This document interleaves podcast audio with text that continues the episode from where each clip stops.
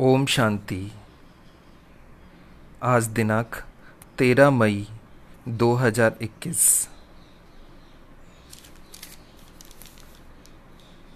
आज श्री बाबा मधुबन से कहते हैं, मीठे बच्चे तुम ब्रह्मा मुख वंशावली ब्राह्मण हो।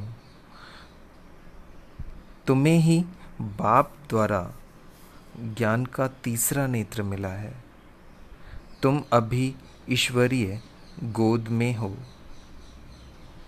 आज की मुरली का प्रश्न है,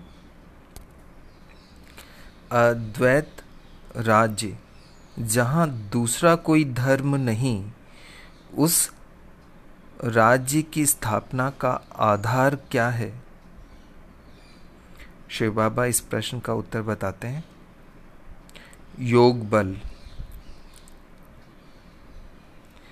बाहुबल से कभी भी अद्वैत राज्य की स्थापना हो नहीं सकती।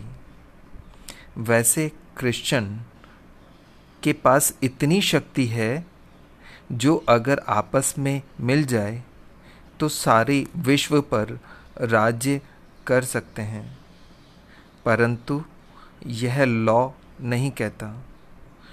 पूरे विश्व पर एक राज्य की स्थापना करना शिव बाबा का ही काम है। आज की मुरली का गीत है, छोड़ भी दे आकाश सिंहासन, अब धरती पे आ जा रे। आज की मुरली का मुख्य सार है, मुख्य सार का पहला पॉइंट है, अपने इस अमूल्य जीवन को रूहानी सेवा में लगाना है। खास भारत आम सारी दुनिया की सेवा करनी है। दूसरा पॉइंट है, अपना सब कुछ सफल करने के लिए डायरेक्ट ईश्वर अर्थ अर्पण करना है। रूहानी हॉस्पिटल और यूनिवर्सिटी खोलनी है।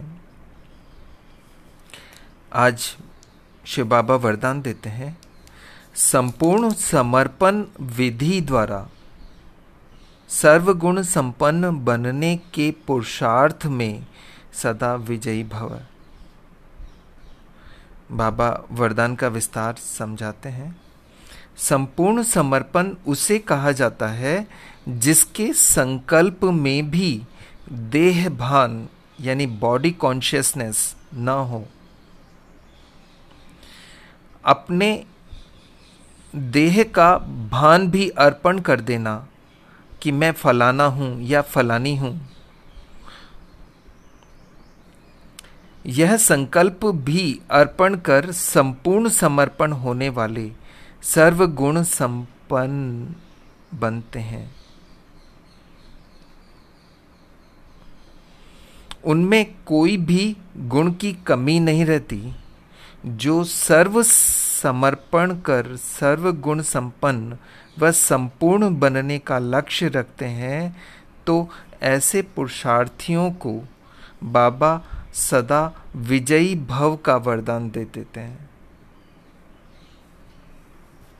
आज की मुरली का स्लोगन है, मन को वश में करने वाला ही मन मनाभव रह सकता है। मन को वश में करने वाला ही मन मनाभव रह सकता है। ओम शांति, ओम शांति, ओम शांति।